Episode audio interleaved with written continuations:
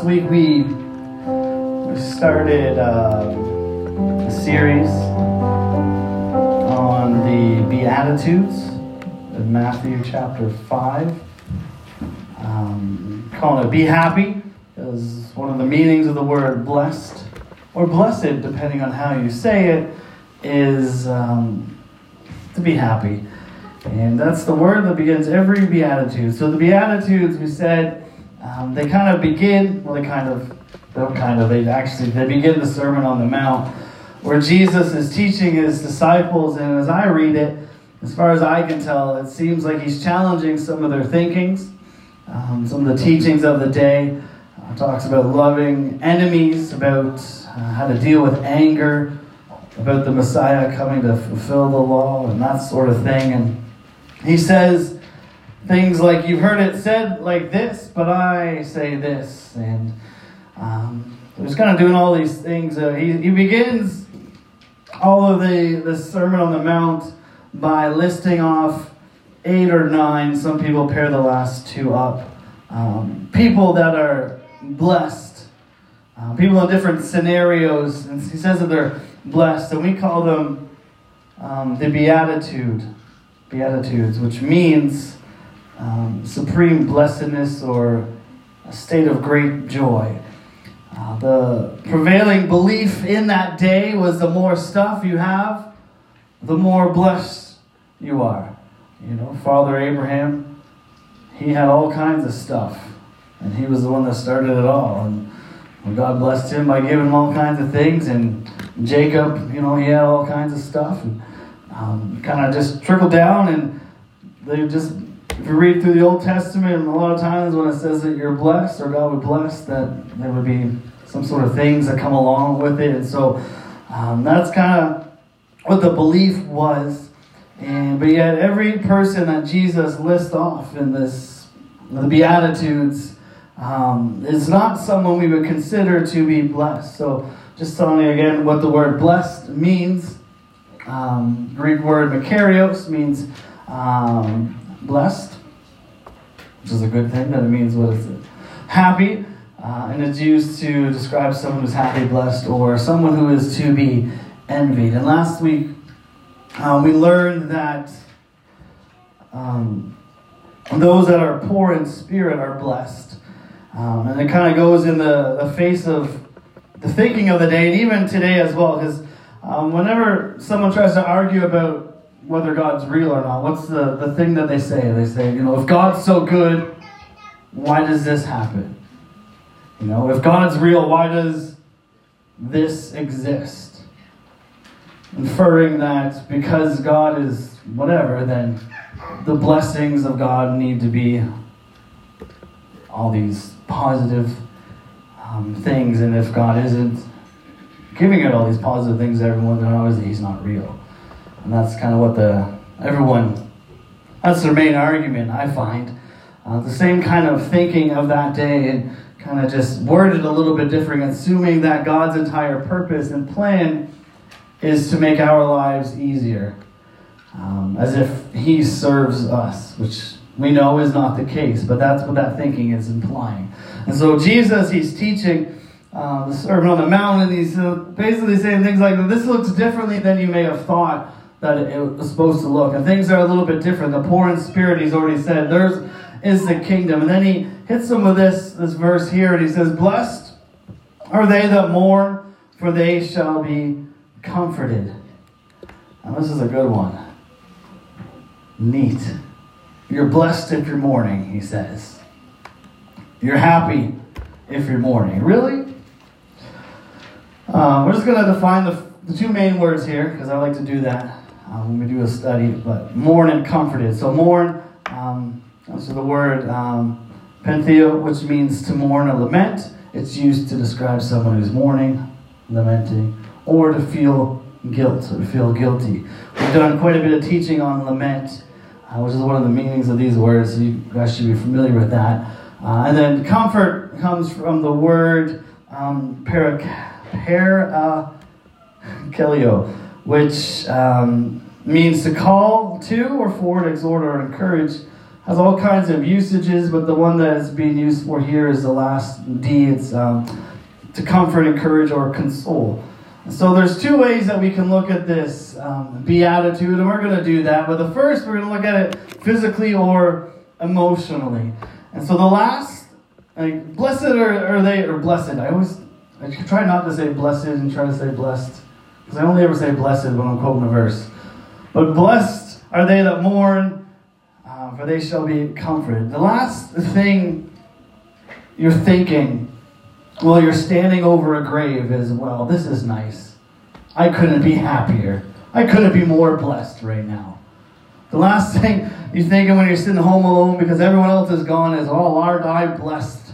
This is just dandy.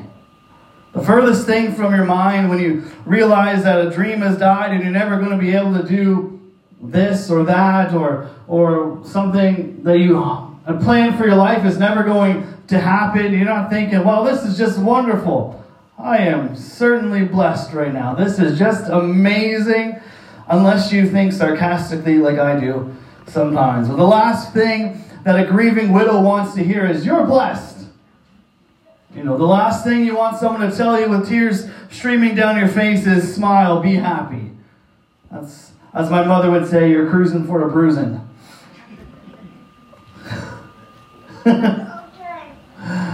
Well, Jesus said, Blessed are they that mourn. And when we read it or we hear someone say that, you think, Nah, I don't know, not really. And we kind of get our back up, like, What are you talking about? Um, you can't, you know, in our heads, mourning is the opposite of blessing. Being blessed and mourning don't go together. But yet, this is what Jesus said, and so it has to be true. So, how is it true? We'll get there. But first, I'm going to bore you with a grammar lesson. The verb um, verb, you know what verbs are? Actions, action words. Make sure we got that. Um, they can be used two ways. This goes for the Greek and the English as well. There's two ways you can use a verb. There's intransitive or transitive. Um, intransitive means that there's no direct object connected to the verb. Just pay, we'll, we'll get somewhere. Transitive means that there is an object connected to the verb. So the action is being done to something. That's what transitive is. So intransitive examples would be it's raining. There's nothing after the raining. It's just it's just raining. Um, I ran. She was singing all day. So that's intransitive. Transitive would be it's raining cats and dogs. So the raining is doing something.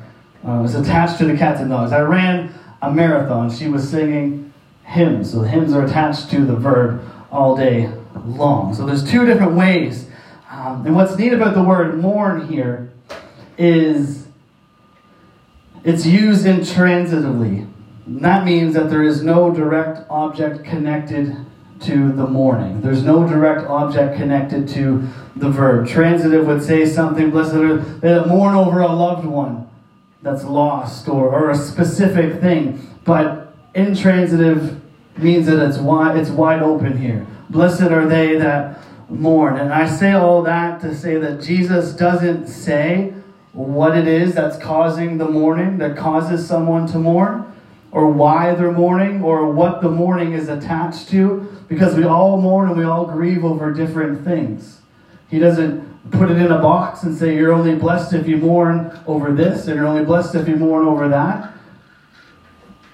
It's wide open. Because we all have different things that happen that cause us to mourn. He doesn't say, Blessed are those who mourn over lost loved ones or broken relationships or a heartbreak or bad news from the doctor or attacks from the enemy or disappointment. He doesn't specifically say what it is that's causing the mourning. He leaves it open because depending on who we are and where we are in our life, different things cause us to mourn.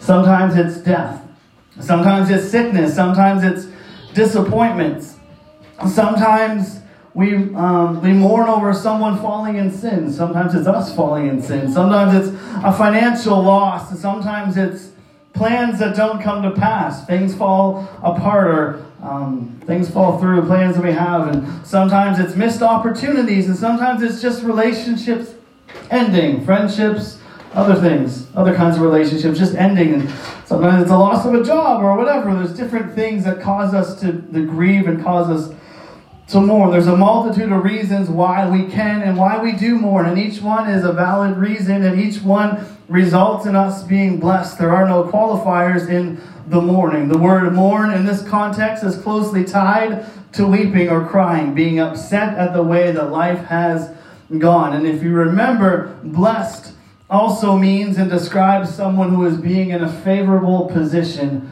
to receive something or being in a position of favor, which is why it means to be envied as well as being happy. So blessed are they that mourn, for they shall be comforted. Comforted here again means to console, to encourage, and strengthened by consolation. So Jesus says we are blessed when we mourn because we are in a position to receive something that can only come through mourning. Are we still? I hope you're all with me. Didn't lose you on the, the English lesson, the grammar lesson. We are blessed when we mourn because we're in a position to receive something that we can only get through mourning, and that is comfort. You cannot comfort someone who isn't mourning. You can't comfort someone who hasn't lost something or someone. You can't bind an unbroken heart. That's not how it works. Ecclesiastes says that everything, there is a season, a time, and to every purpose under the heaven. In verse um, 3 and 4, it says, a time to weep and a time to laugh, a time to mourn and a time to dance. The weeping makes the laughter that much sweeter, and the mourning deepens the dancing. Without one, the other is lacking. The blessing in the mourning is that there is comfort. There is an encouragement. There is a strength that only comes through the mourning. And yeah, no one wants to go through it. No one wants to endure pain and heartbreak, but it's through the pain and it's through the heartbreak that we meet the Comforter. I've told this story before, I believe, but I grew up with a kid, uh, same age as me, maybe a year younger. Um, the church I grew up in, it seemed like there's a bunch of kids that were all born one year, and then a couple of us scattered the next, and then a bunch the next, and then. So I wasn't kind of the one, there was like three of us, but everybody else was the year after. I think it was the year after. But we all grew up together. Um, same age as me, maybe a year younger or whatever, but we grew up in the same church, went to the same Sunday school class. I told you before about our teacher Joanne. Hit the floor and repent. He was one of the ones that had to hit the floor and repent too. And the same youth group heard the same messages preached that I heard preached. Uh, his mother and father were instrumental in my life. She was the first Sunday school teacher I had when we started attending the church uh, on Mark Drive that I grew up in in grade two, I, I, believe it was. I remember walking into her Sunday school class, and she had a memory verse written on the chalkboard, and she was so warm and welcoming to, to me my first day there. Her, his father used to drive one of the, the buses or vans for the church. Our church used to have two uh, 16 passenger vans, and they used to pick people up who didn't have rides. Um, we lived on the other side of the city the church is on the east side. We lived in the north. Um, we didn't have a vehicle. And many times we relied on the church van to pick us up. And he picked us up many, many, many, many times for church until we finally got a, a car, which I think was like five years or so after we started attending. So he had a, this guy I grew up with. He had the same church experiences as me. He's had a good family. Um, parents are still in the church, and you know my story a bit. You know, I came from a home that was uh, maybe a little bit broken. I grew up in in the ghetto. Um, drug dealers and bootleggers all around us. Um, my dad passed away when I was 11. It was a bit more rough than maybe his upbringing was. Um, maybe there's some other kids in the youth group, and I used to wonder why. Like, why is this? Why is my story like this? Why did these things happen to me? Why seemed like everything happened to me? Like everyone else's parents were together, no one else's parents had, no one else's parent had died, or um, they all came from nicer neighborhoods than where I was from. You know, why, why, I often thought, why was my life like this and others not? And this guy we grew up with, um, we're a bit older now, probably 16, 17, 18 or something like that. And he started attending church less and less and less. And I, I didn't see him around the youth events like um, before, probably around 17, you know, when we get licenses and we start doing whatever we want. Um, I started getting involved in the wrong things. And I remember was chatting with him on MSN one day, if you remember how that worked. And I asked him what was going on, like where, where, where he was, and um, why we hadn't seen him around and all that. And he told me he didn't really know if he believed in God anymore. And that just kind of blew my mind because here we were. We grew up together. Same church, same friends, same everything. Same people, same pastor, the same messages preached, the same altar calls. And I wouldn't even be in church probably if it wasn't for his family. And I said to him, Well, what about the times that God was there for you when you needed him? How can you, you know, deny those times? You know, he has to be real. If you think about all the times that you really needed God and, and you prayed and he answered and he was there and, you know, all, all that. And he said, I never really had any of those times. I never really needed him. Nothing ever really went wrong in my life. And I was, I was stunned and I realized that all those times that I asked God why, it was these moments that brought me closer to him. It was the stuff that I, I went through and things I was like, why am I going through? Why is this happening to me? It was that sort of thing that brought me closer to God. It was those times of frustration and those times of mourning and the wrestling that led me to a deeper relationship with Jesus. The mourning led to the comforting. And all the time I was asking, why is this happening? But through that stuff, He was drawing me closer to Him. The mourning led to the comforting. You don't get one without the other. Blessed are they that mourn, they shall be comforted. It's going to happen. It's a direct byproduct of the mourning that we go through. There's a comfort waiting. And so, yeah, life does hurt sometimes. Things aren't always great. We weep, we, we mourn, we cry, but we are blessed because there is a comforter. We are in a favored position to receive his grace and mercy, to receive strength and encouragement. He says, They shall be comforted. What is someone who is mourning? What do they need? Someone to tell them to get over it? to suck it up, princess, to rock or to mock and to ridicule them, to ignore them. No, they need comforting. And that is exactly what he gives us. He gives us exactly what we need. The promise is there that if you are in mourning, there is comfort and there is strength. There is a blessing in the morning. As hard as that is to wrap our heads around, because we don't like to think about it like that, you don't receive comfort without mourning. You cannot receive comfort without mourning. That's one way to look at it. And the other way to look at it is like this You cannot receive the comforter without mourning. We will never know Jesus as a comforter unless we go through the mourning. And when we do, there's a deepness that develops in our relationship. I don't know if you've ever been through something, a loss or a shaking of your faith, a trial or, um, with someone. You've gone through something together, it brings you closer. Going through those dark times brings us closer to God as well. In John 16, Jesus is at the Last Supper with his disciples, and he's trying to explain to them what's going to happen.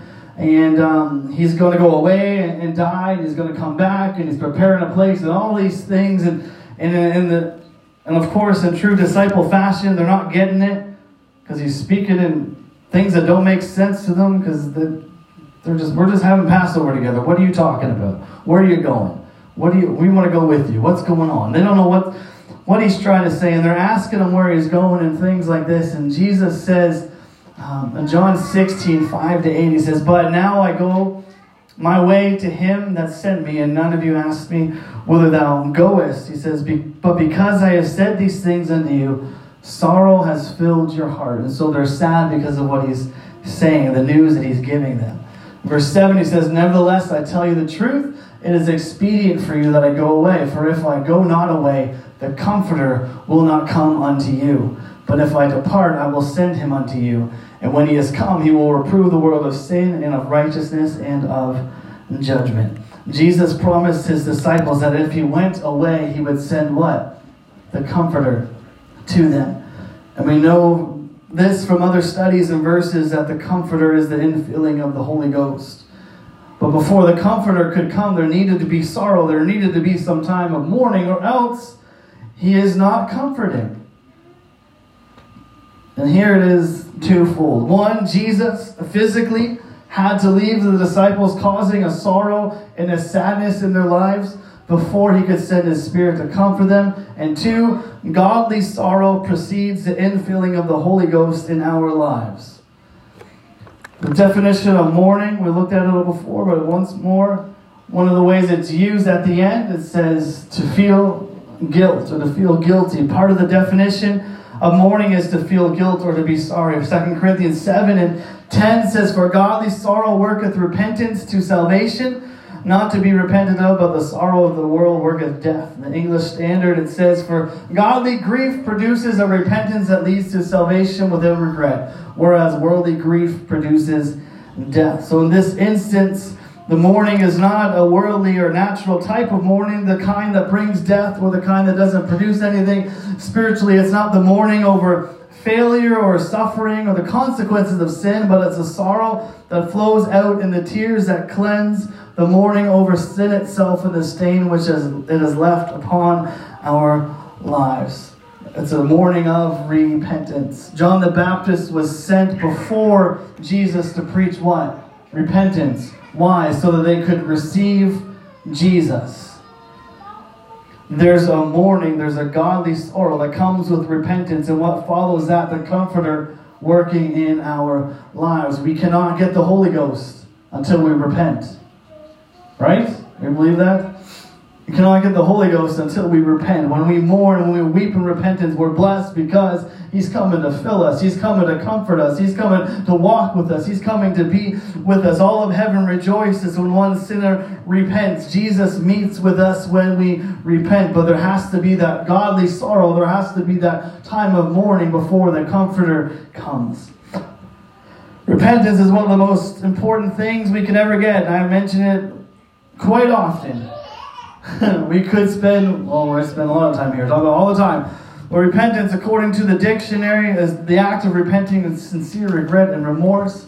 It says the activity of reviewing one's actions and feeling contrition or regret for past wrongs, which is accompanied by commitment to and actual actions that show and prove a change for the better. That's what repentance is, or in simple words, being sorry for sin, turning to God, and not doing that anymore.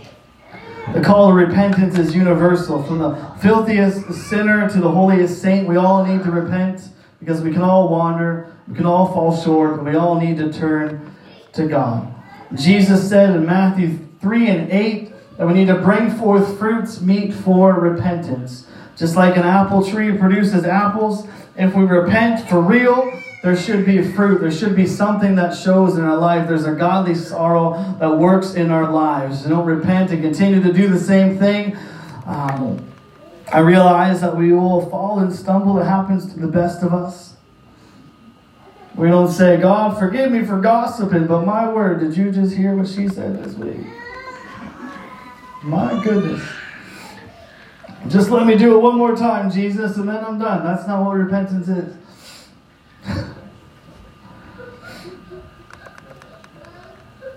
There needs to be a, a change in our lives. Jesus also said in Luke 13 and 3, I tell you, nay, but except you repent, ye shall all likewise perish. Repentance is essential for salvation. God's already done his part, and now it's up to us.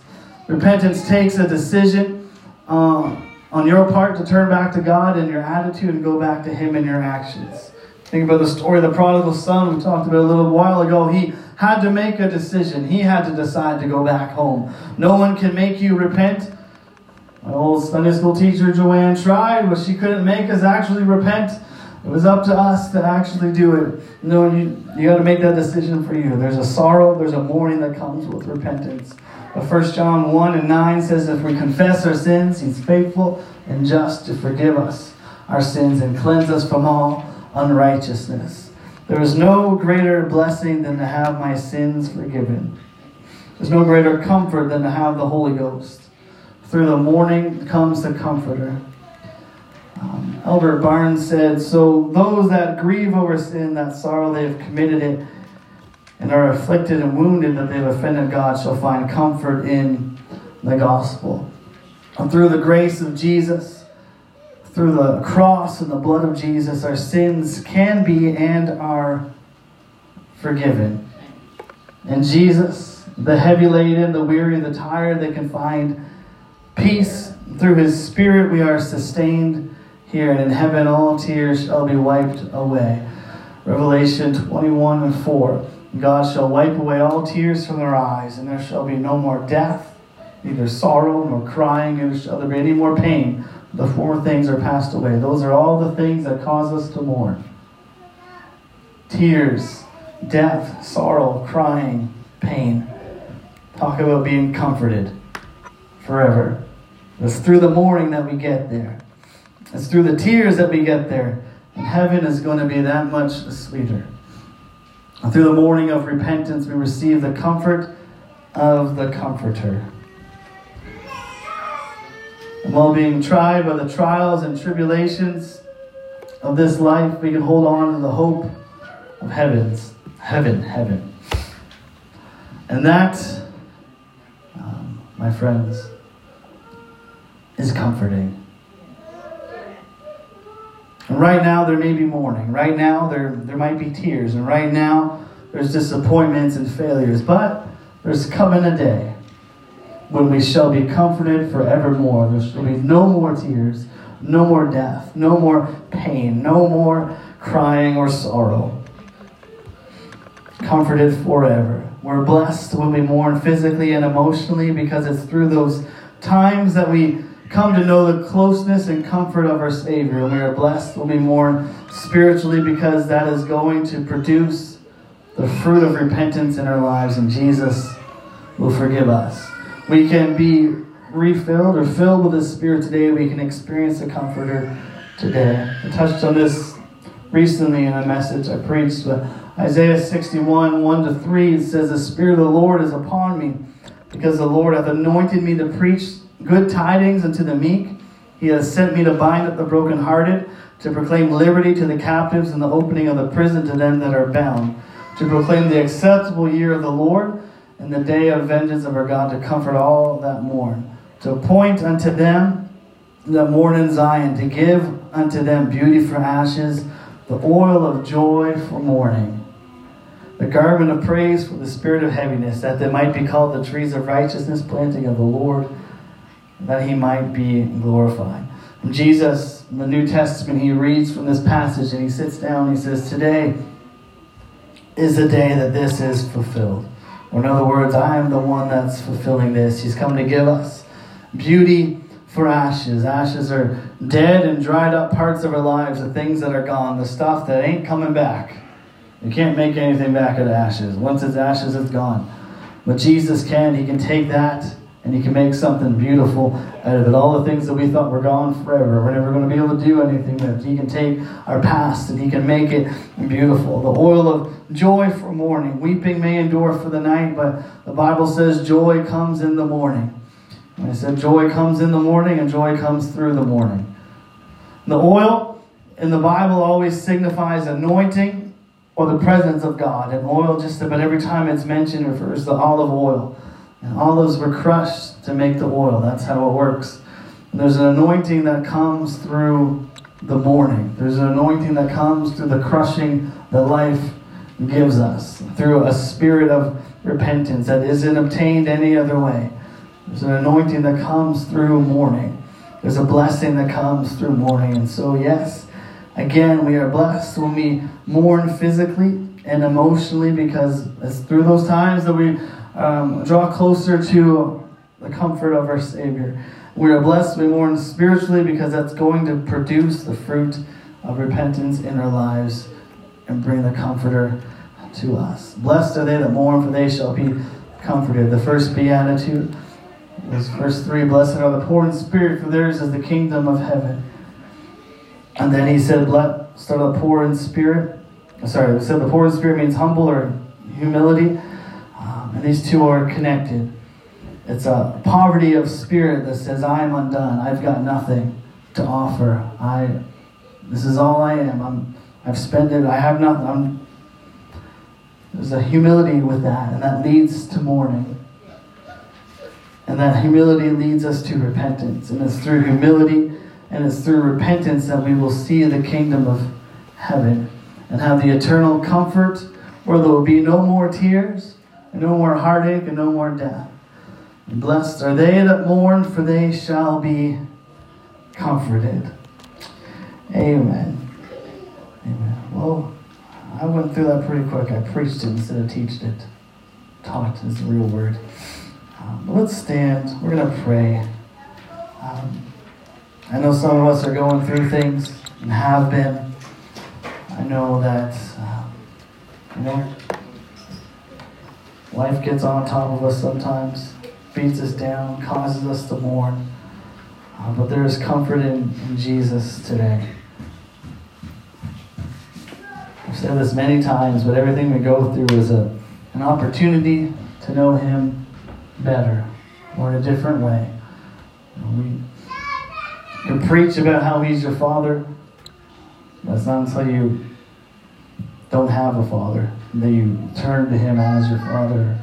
We can preach that He's your friend, but it's not until we, we experience that loneliness that we come to know Him as that friend that sticks closer than a brother. It's through all these things. And so there is a blessing in the mourning, as there's a comfort that is available to us. We're in a position to receive that comfort. So let's just pray um, together uh, tonight as we, we close.